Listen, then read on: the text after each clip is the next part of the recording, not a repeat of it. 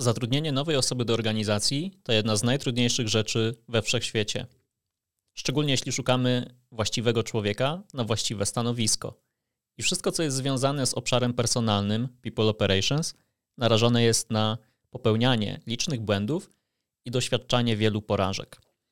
I gdy zapytacie swoje działy HR, ile kosztuje nas rekrutacja jednego człowieka, to pytanie, jak szybko i jak łatwo uzyskacie taką odpowiedź bo wydaje się, że nie każda firma jest przygotowana, żeby policzyć tego typu koszty, ale na szczęście w tym przypadku przychodzą do nas ludzie z Gamfi, którzy na swoim blogu opublikowali analizę, z której wynika, ile to nas może kosztować, i za chwilę do niej przejdziemy.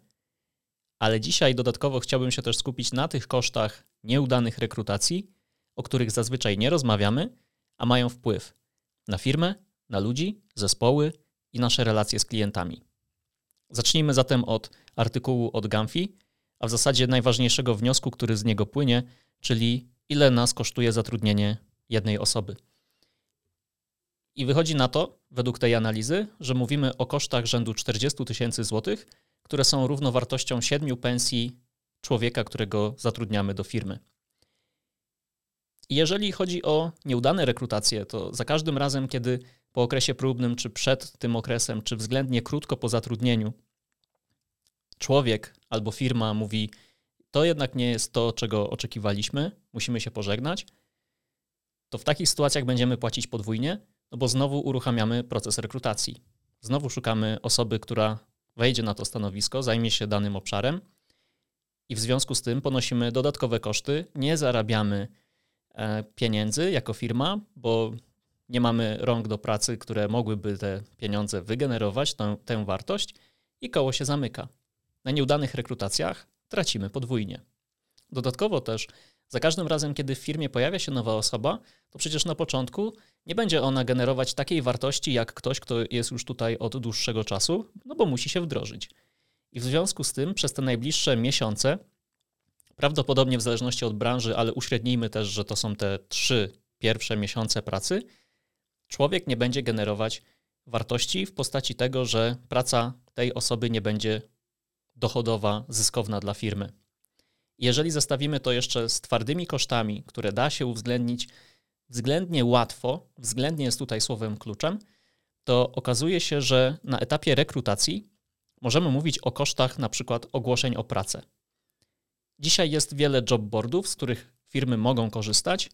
Jest też wiele różnego rodzaju innych kanałów komunikacyjnych, które organizacje wykorzystują do tego, żeby przyciągać do siebie właściwych ludzi na właściwe stanowiska, ale to wszystko generuje swego rodzaju koszty.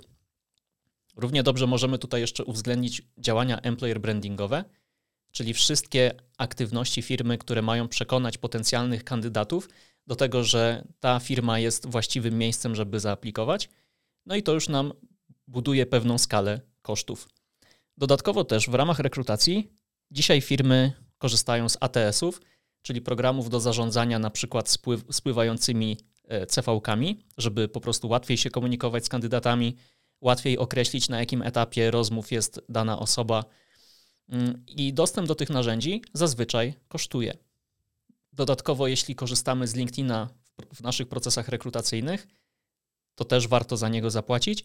Podobnie jak za wiele innych narzędzi, które mogą pomóc naszym działom rekrutacji w jeszcze efektywniejszym docieraniu do potencjalnych kandydatów. No i oczywisty koszt, czyli pensje osób, które zajmują się rekrutacją w naszej firmie. To też jest składowa kosztów zatrudnienia nowych ludzi do pracy. I mamy etap rekrutacji. Pojawia się oczywiście jako drugi krok samo wdrożenie człowieka do firmy, i tutaj możemy uwzględnić na przykład sprzęt. Jeżeli ta osoba potrzebuje jakiegoś wyjątkowego sprzętu, no to już generuje koszty. Szkolenia. Jeżeli wystarczy, że zaprosimy naszych ludzi do szkoleń online, to prawdopodobnie ten koszt będzie najniższy, ale często organizacje organizują szkolenia w swoich siedzibach albo nawet wysyłają ludzi do różnego rodzaju centrów szkoleniowych, gdzie tam mogą nabywać niezbędne umiejętności, wiedzę i pracować nad postawą. W czasach pandemii wiadomo, że koszt szkoleń przerzucony jest bardziej na szkolenia online, bo to wiele ułatwia. Niemniej nie, nie pozostawiajmy tego obszaru bez zaopiekowania. Podobnie jak czegoś tak prozaicznego jak badania lekarskie, czy innego rodzaju koszty takie administracyjne, niezbędne do tego, żeby w świetle prawa zatrudnić osobę do naszej firmy. Dodatkowo, znowu oczywisty koszt, czyli pensje ludzi, którzy obsługują proces, a także czas ludzi zaangażowanych w proces. To nie muszą być te same osoby, bo to może być na przykład ktoś z naszego zespołu, kto niekoniecznie zajmuje się rekrutacją, ale wraz z przyjściem nowej osoby do firmy, odpowiedzialnością tej osoby jest tej osoby, która wdraża. Jej odpowiedzialnością jest zadbanie o to, żebyśmy jak najszybciej przyswoili nasz zakres obowiązków, żebyśmy poczuli się komfortowo w organizacji i w związku z tym ten człowiek nie może wykonywać tak efektywnie swoich zadań jak przed naszym przyjściem, bo poświęca nam swój czas, przez co firma albo nie zarabia, albo ten człowiek musi pracować więcej, więc firma zapłaci za nadgodziny i w ten sposób ten poziom kosztów e, naturalnie wzrasta. No i oczywiście też nie możemy zapominać, jeśli chodzi o koszty, o tym, że człowiek, który przychodzi do firmy, otrzymuje wynagrodzenie i to też jest koszt, który wpływa na, e, na to, ile nas kosztuje zatrudnienie nowej osoby. I warto też, żebyśmy mieli zawsze z tyłu głowy to, że w zależności od tego, kogo rekrutujemy, to rekrutacja wysoko wykwalifikowanych ludzi jest jeszcze bardziej kosztowna. Bo, bo mówimy tam o większych wynagrodzeniach, albo też o tym, że dużo trudniej te osoby pozyskać jest do pracy, bo musimy je wyciągnąć spod jakiegoś kamienia, musimy prze, przekonać ich, że warto zmienić obecną firmę na naszą, i to wszystko będzie generować e, dłuższy czas pozyskania takiego człowieka do pracy, a może też jakieś inne dodatkowe koszty. No i nieudana rekrutacja wysoko wykwalifikowanych ludzi będzie dużo bardziej kosztowna. Całość obrazu komplikuje też to, że dzisiejszy rynek pracy stawia różnego rodzaju wyzwania, zarówno przed firmami, jak i przed ludźmi, którzy poszukują nowego zatrudnienia. I analizując ten aspekt, skupiłem się na dwóch, według mnie, najważniejszych czynnikach, albo wręcz wyzwaniach z tego obszaru, czyli przede wszystkim nadal na rynku jest bardzo dużo pracy do wykonania. Jak wejdziecie na dowolny jobboard, nie brakuje tam ogłoszeń o pracę. Jak zajrzycie do dowolnej organizacji, ludzie zawsze wam powiedzą, że jesteśmy zarobieni po uszy. I nieważne jak mocno, dobrze i efektywnie wprowadzamy różnego rodzaju automatyzację, tej pracy jest po prostu bardzo dużo. Pracodawcy ciągle szukają i nawet jeżeli są różnego rodzaju prognozy, że sztuczna inteligencja zastąpi jakieś zawody, to w przyszłości pojawią się nowe, które też będą wymagały ludzi do tego, żeby wykonywać konkretne zadania. I to jest pierwsze, według mnie, najważniejsze wyzwanie. Drugie, które mocno się z tym łączy, to jest mało rąk do pracy. I nawet jeżeli odpuścimy na chwilę branżę IT, która jest często uważana jako taka, która najbardziej potrzebuje rąk do pracy e, i w tej branży jest najmniej specjalistów, dlatego stawki tak bardzo rosną do góry, to wystarczy, że spojrzymy na branżę logistyczną, bo według raportu od Manpower Group, niedobór talentów, w branży logistycznej są problemy z obsadzeniem takich stanowisk jak magazynier, operator wózka widłowego, bocznego oraz wysokiego składu, Brakuje też inżynierów, kierowników, spedytorów, specjalistów, specjalistów do spraw zarządzania stokiem, jakością, eksportem czy gospodarką magazynową. I kiedy zapytano pracodawców, jakie widzą największe przeszkody w zatrudnianiu nowych osób do pracy, no to przede wszystkim pojawiły się oczekiwania finansowe jako pierwszy powód, a jako drugi to deficyt ludzi na rynku. Oba materiały, o których dzisiaj wspomniałem, czyli artykuł Gamfi oraz link do artykułu na InPoland, gdzie znajdziecie e, wnioski z e, raportu Manpower Group. Znajdziecie w opisie do tego materiału. Zachęcam Was do tego, bo to jest takie dobre podsumowanie tych dwóch e, najważniejszych wyzwań, czyli jest dużo pracy do wykonania na rynku, jest mało ludzi, którzy podjęliby się wykonania tej pracy.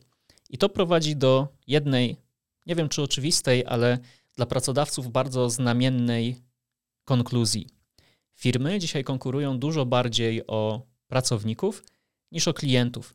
Są branże, w których to jest bardzo mocno podkreślone, że znalezienie klienta dzisiaj nie jest specjalnie wielkim wyzwaniem, bo w, na przykład w takiej branży IT jest bardzo wiele podmiotów, które potrzebują funkcjonować w internecie.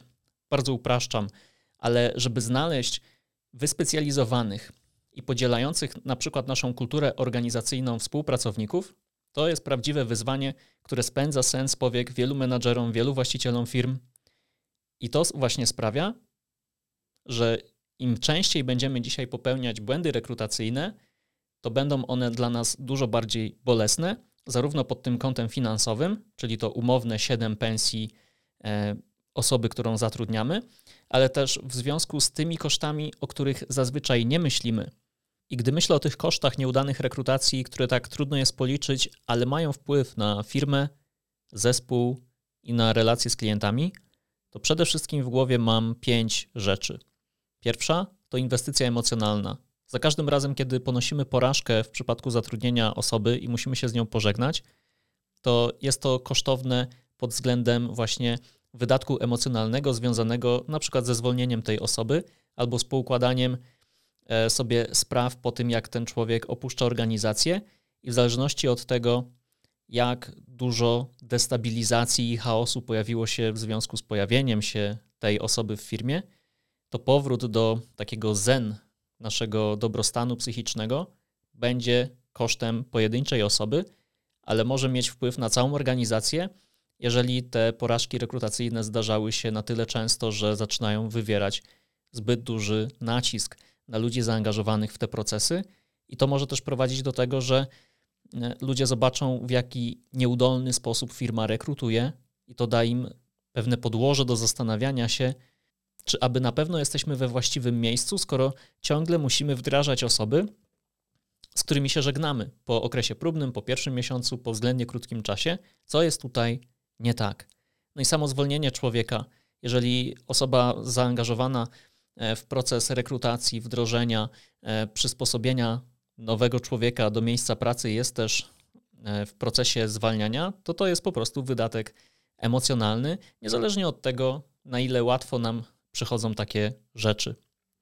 Dodatkowo też istnieje duże ryzyko nadszarpnięcia relacji zarówno w zespole, jak i z klientami. Jeżeli zatrudniamy niewłaściwe osoby, to ci ludzie mogą wprowadzać dużą destabilizację, a wręcz konflikty, które nie są potrzebne. Nie raz i nie dwa zdarzyło mi się widzieć, jak nowa osoba w zespole doprowadzała do tego, że e, zaczęła się eskalacja konfliktu, którym później trudno było zarządzać. Finalnie tej osobie dziękowano za współpracę, ale pewien niesmak pozostawał. Dodatkowo też, jeżeli nie znajdziemy właściwej osoby na właściwe stanowisko, to temu człowiekowi będzie się dużo trudniej wdrożyć do swoich obowiązków, przez co ci wszyscy, którzy są zaangażowani w wdrożenie właśnie nowego człowieka, będą e, dużo bardziej sfrustrowani, dużo bardziej poirytowani, będą dużo mniej pracować nad swoimi zadaniami, co będzie wpływać negatywnie na ich samopoczucie, na ich efektywność i zadowolenie z wykonywanych zadań. I dodatkowo też pojawia się wątek klientów. Jeżeli zatrudniamy niewłaściwe osoby i po okresie próbnym mówimy im e, dzięki, to jednak nie to, albo ta osoba nam mówi dzięki, spodziewałem się lub spodziewałem się czegoś innego po tej organizacji, powodzenia w szukaniu kogoś na moje miejsce, to klienci też to zauważą i mogą zadawać pytania, co się u Was dzieje, że tak często zmienia się człowiek, z którym współpracuje od Was. E, jaki to ma wpływ na, na to, co mi dostarczacie? Czy powinienem się martwić?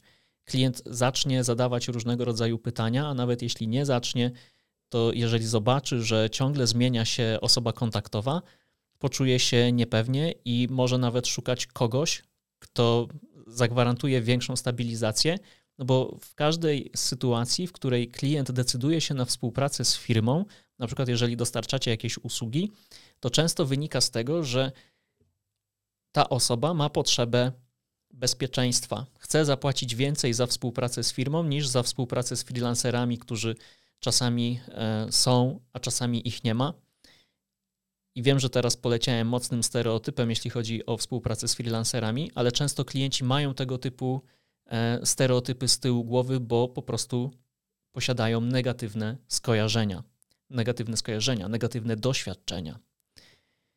Następnie inwestycja czasowa. Nieudana rekrutacja a w zasadzie każda rekrutacja poza kosztami to też jest czas, który na nią poświęcamy. Czas na wdrożenie do zadań, czas na przekazanie e, kultury organizacyjnej, a w zasadzie atmosfery i cały, całego vibe'u, który buduje to, w jaki sposób się u nas pracuje. To jest też zaangażowanie się w pomoc w rozwiązywaniu problemów oraz w niewykonywanie swoich zadań dzisiaj, żeby mieć kiedyś więcej czasu jutro, kiedy ta nowa osoba się wdroży. I za każdym razem, kiedy ponosimy porażkę rekrutacyjną, zaczynamy ten proces od nowa, więc znowu inwestujemy czas. Zainwestowaliśmy emocje, nadszarpnęliśmy relacje, a teraz znowu poświęcamy ten sam czas na te same działania, które mają doprowadzić do tego, że pojawi się w firmie nowa osoba, która będzie realizować na przykład te zadania, na które my nie mamy czasu i chcielibyśmy je oddelegować. I to znowu, jeżeli my jesteśmy tą osobą, która wdraża, może powodować w nas negatywne emocje i doprowadzić aż do takich skrajnych myśli, że czy na pewno rekrutujemy we właściwy sposób i gdzie popełniamy błąd jako organizacja. Bo w 9 na 10 przypadków, kiedy musimy się rozstać z kimś po okresie próbnym, przed okresem próbnym, względnie szybko po zatrudnieniu, albo ta osoba się z nami żegna, to wina leży według mnie po stronie organizacji, bo gdzieś nie odrobiliśmy lekcji. Właśnie w budowaniu naszej, w budowaniu, określaniu, wdrażaniu strategii rekrutacyjnej. Ale o tym za chwilę. Wróćmy do tych kosztów, bo przed nami są jeszcze stracone szanse. Za każdym razem, gdy zatrudniamy nową osobę do firmy, to na coś liczymy. Liczymy na to, że ta osoba wdroży się szybko w swoje zadania i na przykład pozwoli nam zbudować nowy dział, wejść na nowy rynek albo umocnić procesy, które realizujemy już w jakimś określonym kawałku naszego biznesu. Każdy jest tutaj w tym e, aspekcie w stanie dać, wymyślić e, swój własny przykład. No i kiedy to się nie udaje, kiedy musimy się pożegnać z tą osobą albo ona żegna się z nami, to znowu wracamy do punktu wyjścia, czyli ok, to czy mamy jakiś, e, jakiś kandydatów, do których moglibyśmy się odezwać i liczyć na to, że przyjmą nasze zaproszenie, pomimo tego, że ich odrzuciliśmy za pierwszym razem? Czy może szukamy od nowa? A może w ogóle powinniśmy zacząć e, szukać w innym kanale, wybrać jakiś inny sposób na dotarcie do tych ludzi, których chcemy zatrudnić? Pojawia się wiele pytań, i to też będzie związane z tym, że poświęcimy na to czas, mogą się w nas pojawić emocje związane z tym, że znowu wracamy do punktu wyjścia i znowu rekrutujemy nową osobę na już to stare stanowisko, ale nadal nieobsadzone. I pojawia się może też to pytanie, dobrze by było, żeby ono się wtedy pojawiło, jeżeli to już zaczyna nam doskwierać, że może powinniśmy zmienić strategię rekrutacji. Może powinniśmy w ogóle mieć jakąś strategię i zastanowić się, kogo my szukamy, zbudować jakąś personę, nie jakąś, ale konkretną personę kandydata lub kandydatki na to stanowisko, e, które chcemy obsadzić. Wracając też do straconych szans, to organizacja nie zarabia. Nie ma nowej osoby w firmie, która generowałaby wartość nawet po tych trzech miesiącach, więc nie jesteśmy w stanie zarabiać, a na przykład musimy utrzymywać jakieś procesy, więc organizacja płaci podwójnie. Klient, nie, klient za to nie płaci za wykonaną pracę, no bo nie ma kto jej wykonać. Koło się zamyka. No i ostatnia i najgorsza rzecz w tym wątku straconych szans to ktoś nadal musi ogarniać te tematy. Jeżeli to my szukamy osoby na nasze stanowisko, bo na przykład chcemy pójść do jakiegoś innego obszaru, to to będzie powodować w nas swego rodzaju frustrację, niedosyt, irytację, że nadal musimy zajmować się tym, co chcielibyśmy już dawno oddelegować. Jednocześnie nie możemy się rozwijać, bo jako członkowie danej firmy, danej społeczności, danego kolektywu, no, musimy wykonywać swoje obowiązki, bo jesteśmy dorosłymi ludźmi i nie możemy zawieść tych ludzi, którzy na nas polegają. Oczywiście, jeżeli tego typu wartości nam przyświecają, bo oczywiście może się też wydarzyć scenariusz, w którym ktoś powie, że mm, organizacjo, muszę się z wami pożegnać, bo nie jesteście w stanie zatrudnić osoby, która by e, przejęła ode mnie moje tematy i w związku z tym nie mogę realizować się w tych obszarach, w których chciałbym się rozwijać. Być może zdarzyło wam się kiedyś usłyszeć coś takiego od swoich ludzi, gdy nie byliście w stanie skutecznie zrekrutować takim scenariuszu nowej osoby do firmy. No jeśli mówimy o samej firmie, to za każdym razem, kiedy ponosimy porażkę rekrutacyjną i jesteśmy w tym, chciałem powiedzieć dobrzy, ale to byłby zbyt czarny żart. Kiedy doświadczamy tego zbyt często, to istnieje duże ryzyko, że będzie to bloker dla organizacji i dla jej rozwoju, bo tak jak już wielokrotnie powiedziałem, ponowna rekrutacja zabiera czas. Ponowna rekrutacja zabiera też energię ludzi, którzy są zaangażowani w te procesy, a także są zaangażowani w utrzymanie tych zadań, utrzymanie ciągłości biznesowej w tych obszarach, w których potrzebujemy zatrudnić tę osobę oraz ponowna rekrutacja może generować wspominaną już przeze mnie frustrację. O tego typu aspektach nie myślimy do momentu, w którym ktoś, kto liczył na tę skuteczną rekrutację, nie przychodzi i nie rzuca papierami w cudzysłowie, mówiąc, że już ma dość, woli zmienić organizację, bo tam będzie mógł się rozwijać. I to, kiedy będziemy ponosić porażkę rekrutacyjną jako firma, to będą zawsze też e, te momenty, w których ludzie mogą czuć się rozczarowani, że znowu sobie nie poradziliśmy z danym procesem, i znowu ci ludzie e, muszą zadbać o to, żeby zachować ciągłość danych procesów, żeby firma dalej zarabiała, pomimo tego, że ich poziom szczęścia i satysfakcji z pracy a przede wszystkim tego drugiego, może się drastycznie obniżać. I do czego to może prowadzić? O części tych negatywnych skutków nieudanych rekrutacji, kosztów nieudanych rekrutacji, o których zazwyczaj nie rozmawiamy, już sobie powiedzieliśmy. Ale żeby to podsumować, to zamknijmy to w trzech, według mnie, najważniejszych elementach. Przede wszystkim za każdym razem, kiedy ponosimy porażkę na tym etapie, w tym obszarze, to spada zaufanie. Zaufanie na linii firma-klient, bo klient się zastanawia, co tam się dzieje, że ciągle się zmienia opiekun, że ciągle się zmienia skład zespołu, z którym coś realizuje i na ile powinno mnie to niepokoić. Z kolei też zespół, firma, tutaj też może być pewien mm, spadek zaufania wynikający z tego, że zatrudniając osoby niedopasowane pod, pod kątem wartości, kultury organizacyjnej zespół może czuć irytację, frustrację, że e, pojawiają się różnego rodzaju czynniki destabilizujące ich pracę, przejawiające się w zachowaniach nowej osoby.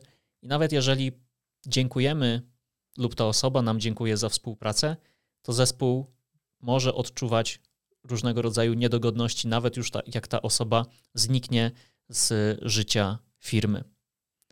To będzie prowadzić do spadku morale w zespole. Bo wszystko, o czym dzisiaj rozmawiamy, jest tak naprawdę systemem naczyń połączonych. Dodatkowo też PR-owo może to niedobrze wyglądać. Zatrudniamy nową osobę i względnie szybko dziękujemy za współpracę, lub ten człowiek mówi: Dzięki, to jednak nie to tego typu sytuacje będą budować wizerunek firmy jako tej, która e, szybko zatrudnia i szybko zwalnia, i to może być bardzo niebezpieczny wizerunek, szczególnie w czasach social mediów, gdzie różne rzeczy mogą się wydarzyć e, w różnego rodzaju portalach, w których daje się pracodawcom różnego rodzaju e, recenzje, pisze się dla pracodawców różnego rodzaju recenzje, opinie. E, więc warto mieć to też z tyłu głowy, że im gorzej będziemy zatrudniać, tym gorzej to może wyglądać na zewnątrz, bo ludzie też mogą gadać. Różnego rodzaju ploteczki, e, historie. Komunikacja wewnętrzna będzie tutaj na wagę złota, czyli w jaki sposób będziemy komunikować to, że ktoś odszedł z organizacji i na ile będziemy robić to transparentnie oraz na ile dobry jest nasz proces offboardingu, czyli wyjścia człowieka z organizacji i na ile po ludzku zostanie to przeprowadzone. Finalnie negatywne skutki będą zbiegać się do tego ostatniego, e, o którym chcę teraz porozmawiać, czyli naruszenia dobrostanu psychicznego naszej załogi.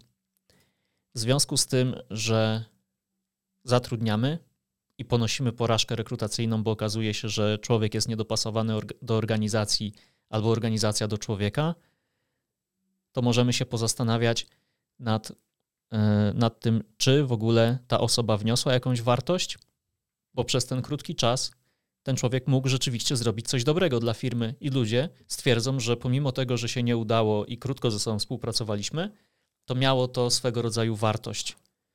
Ale w większości przypadków tego typu rekrutacje będą powodować chaos. A zazwyczaj ten chaos będzie wiązany z tą osobą, bo na przykład w ciągu tego krótkiego czasu okresu doszło do jakiegoś konfliktu, albo nie wydarzyło się to, na co się umawialiśmy, pomimo zapewnień na starcie współpracy. I w związku z tym chaosem ludzie mogą czuć się niepewnie, klienci mogą czuć się niepewnie, a w czasach, kiedy jest tak wiele niepewności, to dla nikogo nie będzie dobre.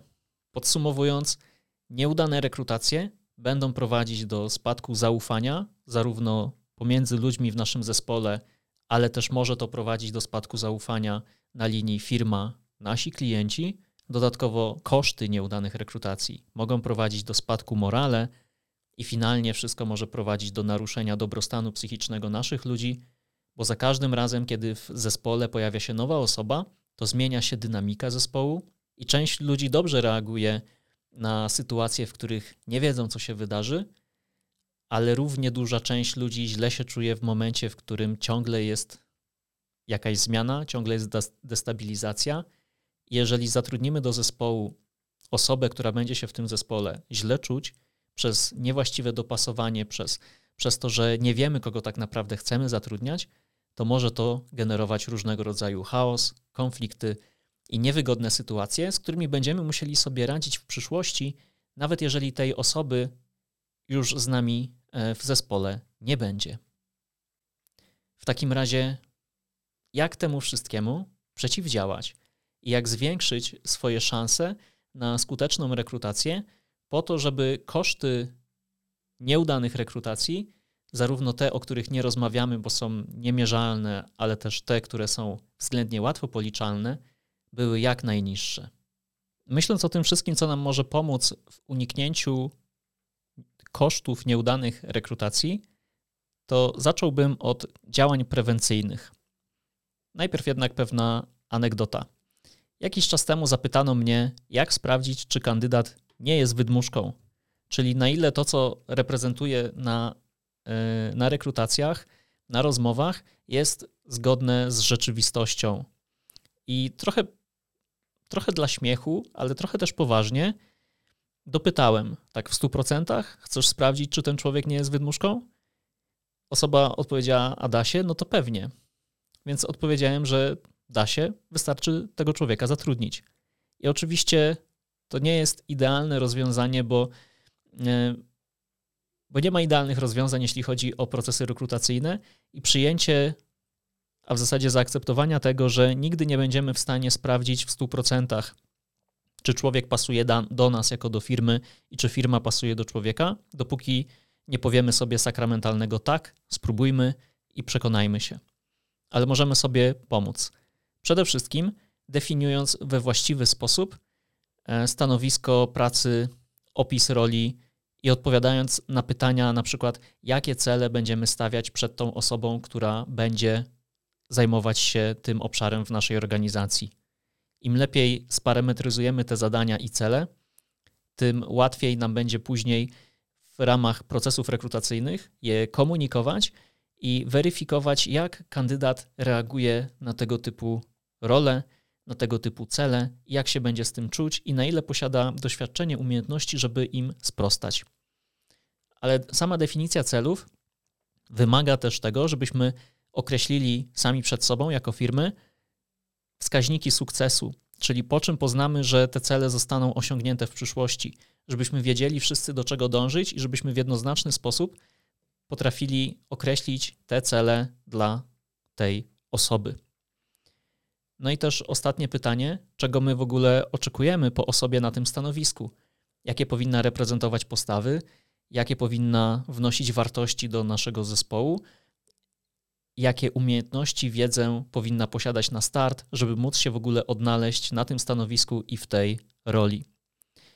I wszystko zbiega się do tego, żebyśmy jak najlepiej zdefiniowali personę kandydata lub kandydatki którą szukamy na to stanowisko, bo nawet jeżeli nam się wydaje to takim płonnym, płonnym działaniem, to pamiętajmy o tym, że planowanie jest wszystkim, a to wchodzi w ramach planowania, bo w sytuacji, w której nie będziemy wiedzieć, na ile dana rekrutacja okazała się skuteczna, a na ile nie, a w zasadzie w momencie, w którym zaczniemy się nad tym zastanawiać, to już ta rekrutacja prawdopodobnie skazana jest na porażkę, to im lepsze zdefiniowanie roli, tym większe prawdopodobieństwo, że w trakcie procesu rekrutacyjnego my jako organizacja będziemy jeszcze skuteczniej, bardziej transparentnie komunikować, kogo szukamy i dzięki temu unikniemy różnego rodzaju niedopowiedzeniom, dwuznacznościom, które są wpisane w komunikację międzyludzką i które też leżą u podstaw nieudanych rekrutacji, bo ktoś przychodzi do nas do firmy z myślą, że będzie robić X, a okazuje się, że robi Y. I może to wynikać ze złego rozumienia przez kandydata opisu stanowiska, na które aplikował, a równie dobrze może to wynikać z tego, że w niektórych firmach jest tak, że szukają firmy na dane stanowisko, a potem okazuje się, że zakres obowiązków jest zupełnie inny. Kandydatowi się to nie podoba, osobie, która dołączyła do organizacji, i w związku z tym spada motywacja, zaangażowanie, finalnie mamy nieudaną rekrutację. To, co mnie sprawdzało się w takich już realnych sytuacjach, kiedy mieliśmy zdefiniowane cele, opis roli i wiedzieliśmy, wiedzieliśmy kogo szukamy, to bardzo pomocne było wsparcie zespołu i wcielenie się poszczególnych osób z danego teamu, z, da, z, z zespołu, e, jako filtr. Nawet w trakcie procesu rekrutacyjnego. E, I mogło to wyglądać tak, a w zasadzie wyglądało tak, że na przykład w trakcie rozmowy rekrutacyjnej zapraszaliśmy kogoś z danego zespołu i ta osoba przez 15-20 minut rozmawiała e, z kandydatem, żeby ocenić, a w zasadzie trochę się obwąchać, na ile, na ile współpraca mogłaby się udać z kimś takim, albo na ile czujesz, że jesteś w stanie się dogadać z tą osobą. Wiadomo, że rozmowa rekrutacyjna jest bardzo e, takim, może nie sztucznym wytworem, ale sztuczną sytuacją, bo kandydat chce zaprezentować siebie jak najlepiej, więc dochodzi dodatkowy e, współczynnik stresu.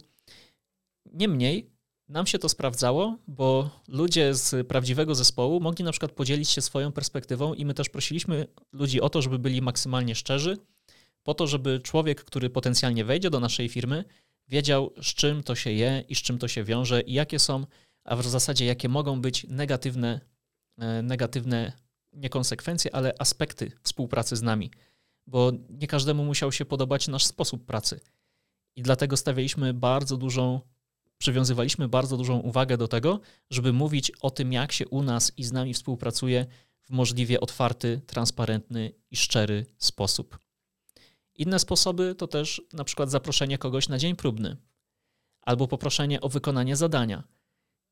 I w obu tych przypadkach Oczywiście warto zapłacić tej osobie, szczególnie w kontekście zadania próbnego, gdzie czasami, e, czasami firmy zapominają o tym aspekcie e, i na przykład ktoś ma do wykonania wielogodzinne zadanie, poświęca na to swój czas, energię i czasami firmy proszą o zrobienie czegoś realnego, co potem firma mogłaby wykorzystać, dlatego warto takiej osobie wtedy zapłacić, żeby mieć po prostu czyste sumienie i dobrą relację z tym człowiekiem na wypadek, gdyby nam się coś nie udało. I też warto w jasny bezpośredni i transparentny sposób komunikować, że takie zadanie będzie, że będzie ono miało takie i takie warunki. I czasami firmy zapominają o tym etapie weryfikacji, tak nazwijmy to technicznej, o jakimś zadaniu domowym czy wdrożeniowym, licząc na to, że w trakcie rozmowy face to face mamy dobrą chemię, dobrze nam się słucha tego, co człowiek e, do nas mówi i właśnie w związku z tym, że jest tak fajnie, podejmujemy decyzję o zatrudnieniu a potem w prawdziwym życiu, w realnych sytuacjach, kiedy są właśnie zadania do wykonania, okazuje się, że e, brakuje umiejętności, wiedzy albo biznesowego spojrzenia na pewne aspekty funkcjonowania firmy. Dlatego im lepiej przygotujemy się do e, zatrudnienia osoby na dane stanowisko, tym będzie to dla nas dużo bardziej efektywne i pozwoli nam uniknąć efektu mm, nieudanej rekrutacji efektów związanych z tym właśnie. Również przed zatrudnieniem człowieka do firmy warto sprawdzić, albo przynajmniej spróbować, jakimi wartościami kieruje się ta osoba. I na początku przede wszystkim dobrze jest mówić o tym, jakie wartości panują w firmie i niekoniecznie chodzi mi o te wartości, które są wypisane na drzwiach czy ścianach, ale o te re realne, którymi kierują się ludzie we współpracy. Jeżeli w zespole, do którego rekrutujemy, zespół ma e, wpisaną wartość, na przykład, że przyznajemy się do błędów, warto jest o to zapytać e, osobę, która stara się dołączyć do nas do organizacji, ewentualnie tak poprowadzić rozmowę, żeby ten człowiek mógł opowiedzieć o jakiejś sytuacji, w której popełnił błąd i zobaczyć, w jaki sposób o tym opowiada. Komunikacja wartości już na etapie rekrutacji jest o tyle istotna, że pozwala człowiekowi znowu odpowiedzieć na pytanie, czy ja chcę w ogóle do tej firmy dołączyć.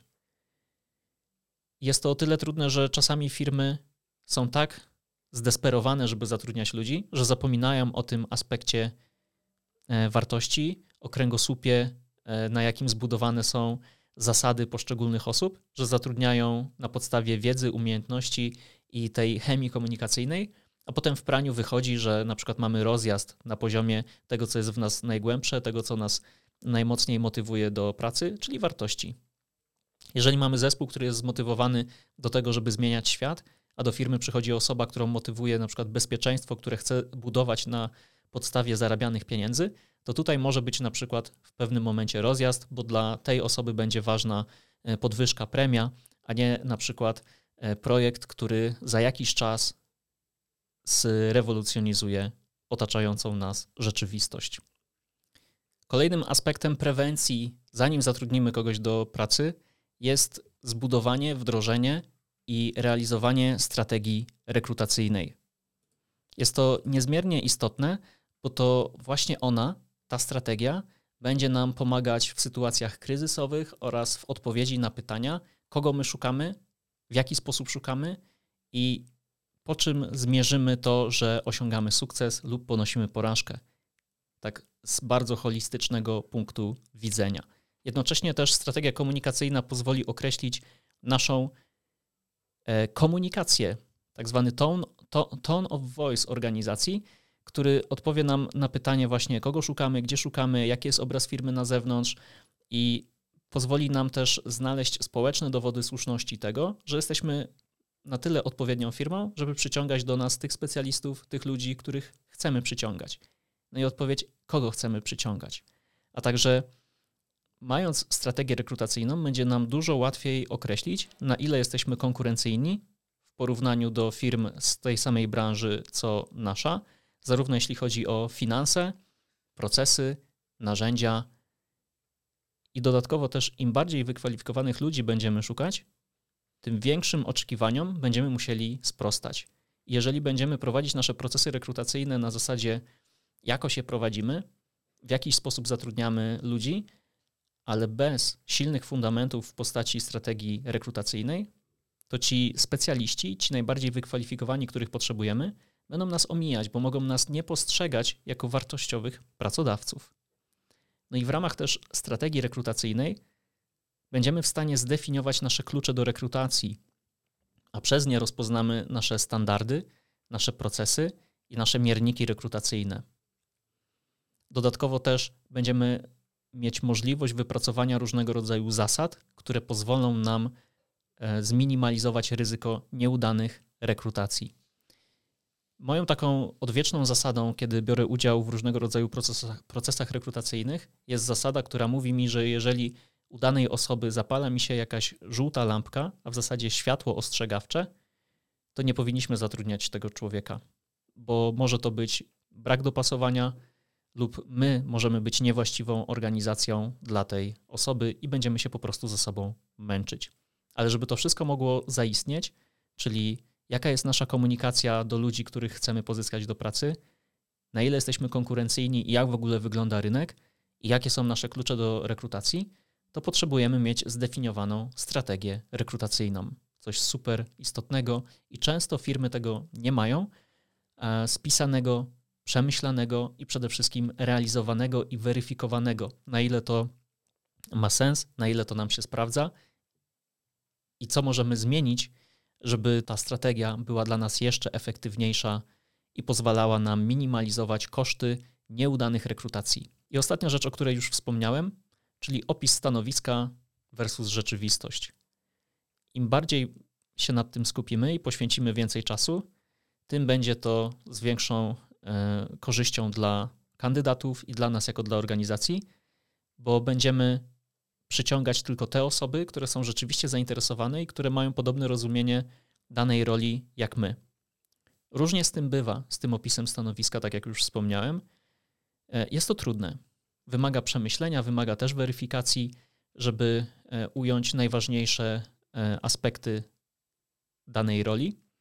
No i im większe różnice w tym, co napisaliśmy w ogłoszeniu o pracę, im bardziej nie dowieziemy różnego rodzaju obietnic, tym ryzyko pojawienia się nieudanej rekrutacji wzrasta. W przypadku opisu stanowiska versus rzeczywistość chodzi o to, żeby dowieść te obietnice, że jeżeli deklarujemy dostęp do najlepszych narzędzi na rynku, to ten dostęp rzeczywiście powinien być, że w każdej chwili, w której człowiek powie sprawdzam, to firma powie proszę bardzo, oto to, na co się umawialiśmy. Proces rekrutacyjny pomiędzy człowiekiem a organizacją jest niczym transakcja. Kandydat chce się sprzedać i firma też chce się sprzedać. Wszyscy chcą się dobrze zaprezentować. I kiedy spotykamy się w procesie rekrutacyjnym, to kandydat kupuje pewną ideę, kupuje firmę, jej obraz, ludzi, którzy są e, na pierwszej linii frontu, którzy przychodzą na rekrutację, no i firma też kogoś kupuje. Idąc na rozmowę rekrutacyjną, chcemy się jak najlepiej przedstawić, pokazać, że znamy się na temacie, na który będziemy rozmawiać, że jesteśmy kompetentni, rzetelni, a przynajmniej z takiego założenia wychodzę, że jak ktoś idzie na rozmowę rekrutacyjną, to chce się zaprezentować jak najlepiej. Dlatego to jest właśnie e, transakcja. I w tej transakcji obie strony, kandydat też, składa pewne obietnice. I tutaj warto, żeby zarówno człowiek na rozmowie rekrutacyjnej, jak i rekruterzy e, mogli te obietnice w jakiś sposób zweryfikować. Ale tu już wchodzimy w zagadnienie procesów rekrutacyjnych i jak je budować i tworzyć, więc dzisiaj nie aż tak głęboko. Niezmiernie istotne w tym wszystkim jest też właściwe wdrożenie człowieka do organizacji.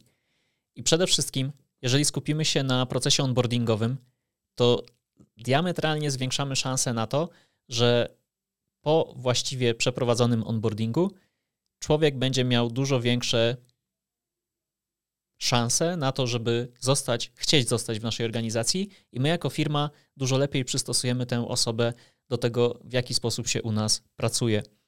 Jeżeli chcecie dowiedzieć się więcej o tym, jak projektować skuteczne procesy onboardingowe, Zapraszam Was do odcinka z Michałem Śmigielskim Ludwą, również na moim e, kanale. A w międzyczasie też, jeśli chodzi o sam onboarding, to kiedyś wystarczało, wystarczało, żeby on po prostu był. A dzisiaj sztuką nie jest mieć dobry proces onboardingu, sztuką jest to, żeby ten onboarding był skrojony na potrzeby naszej organizacji i na potrzeby ludzi, których zatrudniamy. Czyli nie chodzi tylko o to, żeby proces onboardingu, czyli wdrożenia nowej osoby do struktur firmy był rozbudowany, czy był długi, czy był intensywny. Chodzi o to, żeby w trakcie tego procesu zbudować odpowiednią relację pomiędzy nową osobą w firmie, zespołem, do którego dołącza i firmą jako taką. Żeby wszyscy, wszyscy, wszyscy uczestnicy tego procesu mieli to samo rozumienie tego, co my robimy, jak robimy i po co to robimy.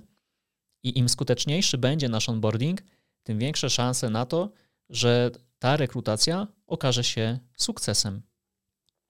Dodatkowo też przez onboarding wdrażamy człowieka do życia firmy, do naszych narzędzi, procesów, kontekstu, w jakim operujemy oraz pomagamy zrozumieć system wartości, na którym firma jest zbudowana. Onboarding to nie są tylko spotkania, w trakcie których omawiane są poszczególne obszary organizacji, narzędzia, Onboarding to jest świetna szansa na to, żeby zbudować pewną więź i pokazać, w jaki sposób my, jako firma, jesteśmy w stanie dać Tobie, człowieku, to, czego potrzebujesz i czego szukałeś na rynku pracy, i my jesteśmy właściwą firmą, a Ty jesteś właściwą osobą na właściwym stanowisku.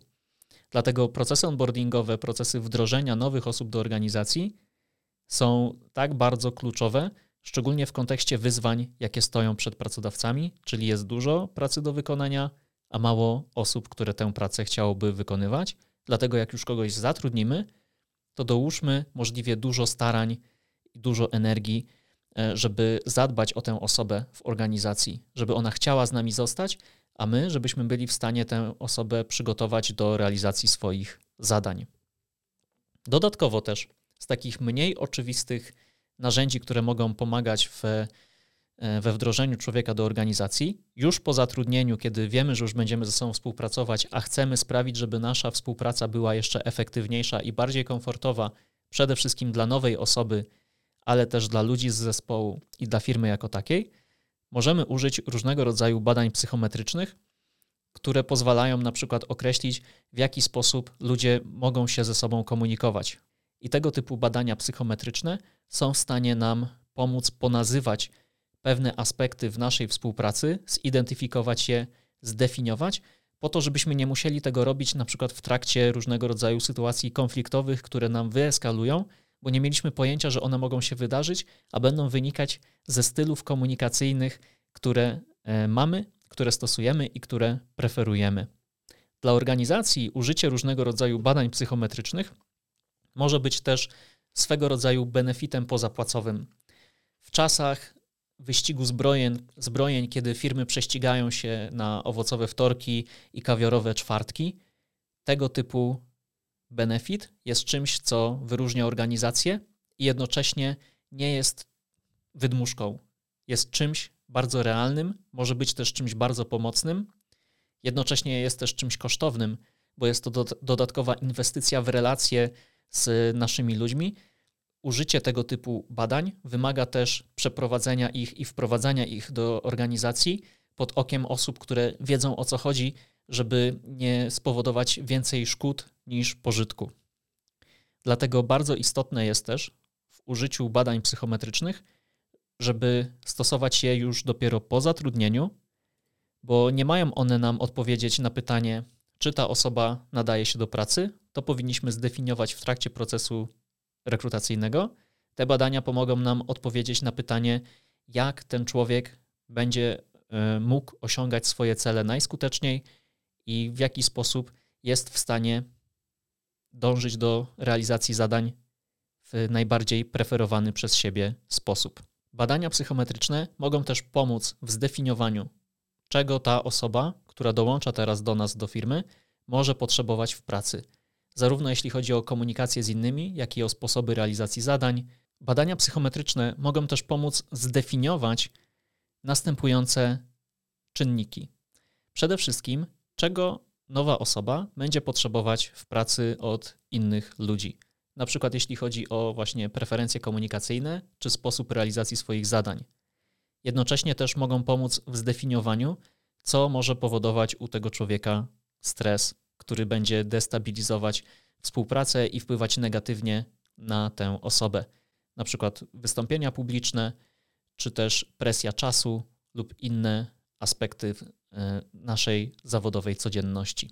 Im więcej będziemy wiedzieć o naszych ludziach, tym łatwiej nam będzie poukładać sobie współpracę z nimi i pomiędzy nimi. Im więcej będziemy wiedzieć o nowych osobach w organizacji, tym łatwiej nam będzie też zadbać o to, żeby procesy rekrutacyjne, które realizujemy, kończyły się większym sukcesem. Częściej kończyły się sukcesem. Badania psychometryczne zdefiniują też, w jaki sposób ta osoba się komunikuje. Komunikacja również jedna z najtrudniejszych rzeczy we wszechświecie.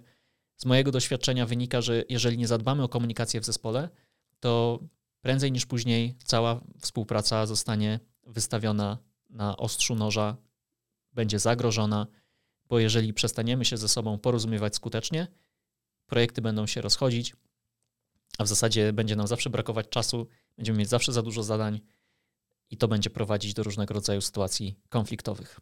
Co jeszcze nam mogą powiedzieć badania psychometryczne? Otóż mogą podpowiedzieć, jak ten człowiek chce pracować. Jeżeli jeszcze o to nie zapytaliśmy, albo ta osoba nie miała przestrzeni na autorefleksję, żeby się w ogóle zastanowić, jakiego rodzaju zadania albo w jaki sposób lubi je wykonywać. Te badania też stanowią świetne podłoże do tego, żeby kontraktować współpracę, ustalać zasady, bo dzięki nim ludzie się poznają.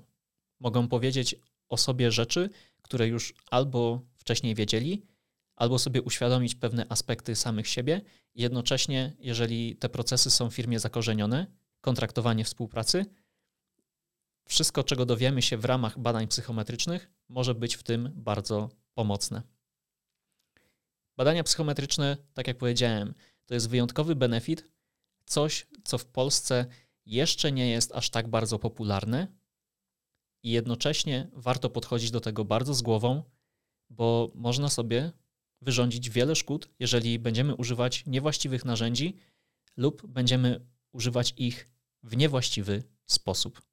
Istnieje też wiele korzyści wynikających z tego, że używamy badań psychometrycznych w naszej organizacji i dzisiaj zarysuję tylko kilka najważniejszych. Przede wszystkim tego typu narzędzia pomagają w budowaniu wspólnego zrozumienia między ludźmi, a także jeżeli pojawi się sytuacja konfliktowa, ułatwiają w zarządzaniu nią. Nie uchronią nas przed konfliktami w organizacji, ale pomogą nam zrozumieć, z czego one wynikają i w jaki sposób powinniśmy do nich podejść, żeby móc się ze sobą dogadać.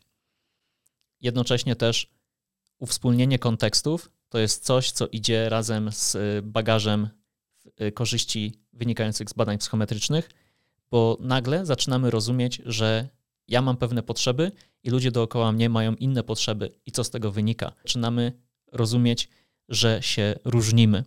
No i też y, korzyścią jest identyfikowanie preferencji komunikacyjnych, które często definiują to, w jaki sposób chcemy współpracować. Czy na przykład preferujemy pracę samodzielną, gdzie lubimy pozastanawiać się, pobyć z własnymi myślami trochę na uboczu zespołu, czy wręcz przeciwnie, legniemy do innych osób, napędza nas wspólne działanie.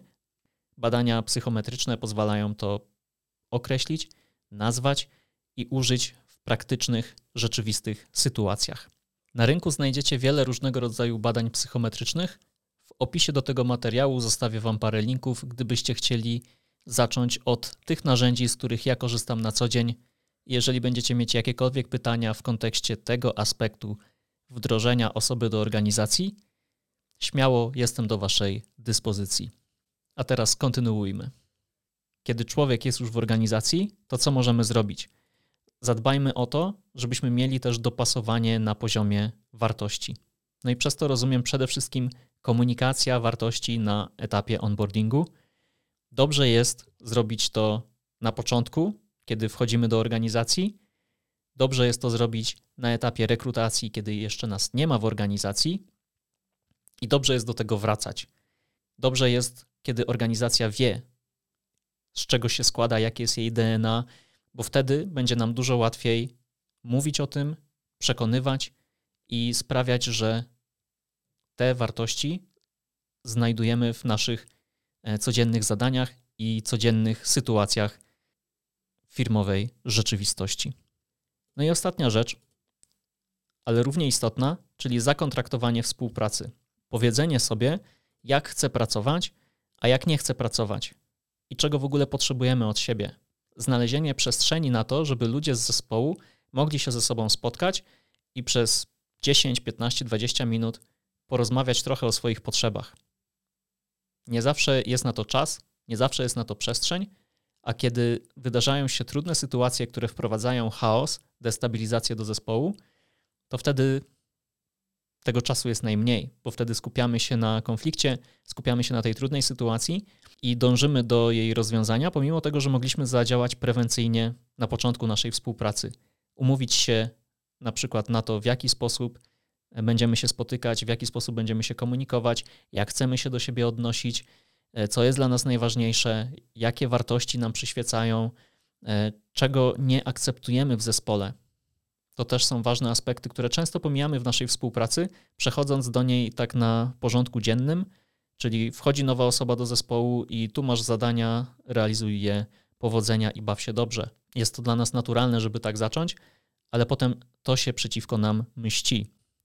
I mści się to w postaci e, tych wszystkich sytuacji, w których ponosimy porażkę rekrutacyjną, czyli zaczyna się proces offboardingu. Człowiek zaczyna wychodzić z organizacji, niezależnie od powodów. Czy to firma podjęła taką decyzję, czy pracownik zdecydował się zrezygnować ze współpracy. Czasami nie wychodzi. Czasami musimy sobie powiedzieć do zobaczenia albo żegnaj, czy żegnajcie. Ja wychodzę z takiego założenia, żeby mówić sobie do zobaczenia, bo nigdy nie wiadomo, co się może wydarzyć. I tak naprawdę to, w jaki sposób pożegnamy się z osobą, która opuszcza naszą organizację, czy to przed ukończeniem okresu próbnego, czy zaraz po, czy nieważne na jakim etapie współpracy, to jest najważniejszy aspekt albo jeden z ważniejszych aspektów dzisiaj w biznesie. Bo nigdy nie wiemy, kiedy znowu się spotkamy i może się okaże, że za jakiś czas będziemy gotowi na to, żeby podjąć znowu ze sobą współpracę i tym razem się uda. Sam wielokrotnie przekonywałem się o tym, że osoby, e, z którymi my się rozstawaliśmy albo rozstawały się z nami, w innych organizacjach były gwiazdami albo nadal tam są, a u nas po prostu z jakichś powodów nie wyszło, bo nie byliśmy na to przygotowani, nie byliśmy na siebie przygotowani w tamtym czasie. I warto zadbać o wyjście człowieka w taki sposób, żebyśmy wszyscy mogli na końcu powiedzieć dziękuję i do zobaczenia, a nie na zasadzie trzaskam drzwiami i nie chcemy ze sobą rozmawiać. Pracy na rynku jest do wykonania bardzo dużo, a rąk do pracy jest nadal za mało. Dlatego nigdy nie wiadomo, kiedy znowu nasze drogi się spotkają. No jeżeli przeprowadzimy ten proces offboardingu, exit człowieka z organizacji, to może nam to zaszkodzić w postaci e, właśnie wspominanych też różnego rodzaju opinii na e, portalach, w których możemy zrecenzować e, pracodawców. Żadna firma dzisiaj nie chce mieć złych opinii, każda chce mieć dobre, możliwie dobre.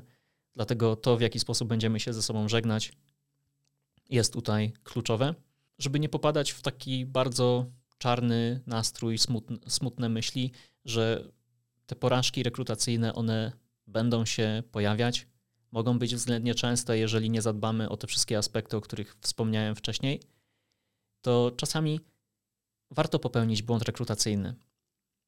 Po to, żeby się przekonać, co robimy nie tak, po to, żeby zobaczyć, z kim nam jest nie po drodze albo kogo tak naprawdę szukamy. Bo gdy zaczynamy procesy rekrutacyjne, na przykład na stanowisko, które się dopiero tworzy, to mamy jakieś wyobrażenie i kiedy uda nam się skutecznie kogoś zrekrutować, wspaniale. Ale równie często będziemy ponosić tę porażkę rekrutacyjną, jeżeli wyciągniemy z niej lekcję i zdefiniujemy, kogo tak naprawdę szukamy, a kogo nie, to oszczędzimy sobie dużo inwestycji, nieudanych inwestycji emocjonalnych, czasowych, straconych szans. Jednocześnie też warto się zastanowić nad tym, czy to, że pożegnaliśmy się po okresie próbnym, czy po względnie krótkim okresie czasu od zatrudnienia, nie przyniosło jakiejś wartości do organizacji, bo może zaczęliśmy już realizować pewne działania, które zostały uruchomione i które przyniosą nam i tak wartość. Albo przynajmniej przez jakiś czas mieliśmy możliwość realizowania siebie w innym obszarze i, i zweryfikowania tego, czy to jest też dla nas. Więc warto też się zastanowić nad tym, jakie korzyści płyną z tego, że ponosimy porażkę rekrutacyjną, bo tak naprawdę każda porażka możemy ją przekuć w błąd rekrutacyjny, a na błędach warto jest się uczyć. I ten błąd może wynikać zarówno z tego, że my jako firma dziękujemy komuś za współpracę, jak i ta osoba może powiedzieć: Dzięki firmo, nie jesteście dla mnie i do zobaczenia. Trzymam też kciuki, żeby wasze organizacje miały jak najwięcej udanych procesów rekrutacyjnych i koszty rekrutacji były jak najmniejsze. Dziękuję Wam za dzisiaj. Do zobaczenia, do usłyszenia w kolejnych odcinkach. Cześć.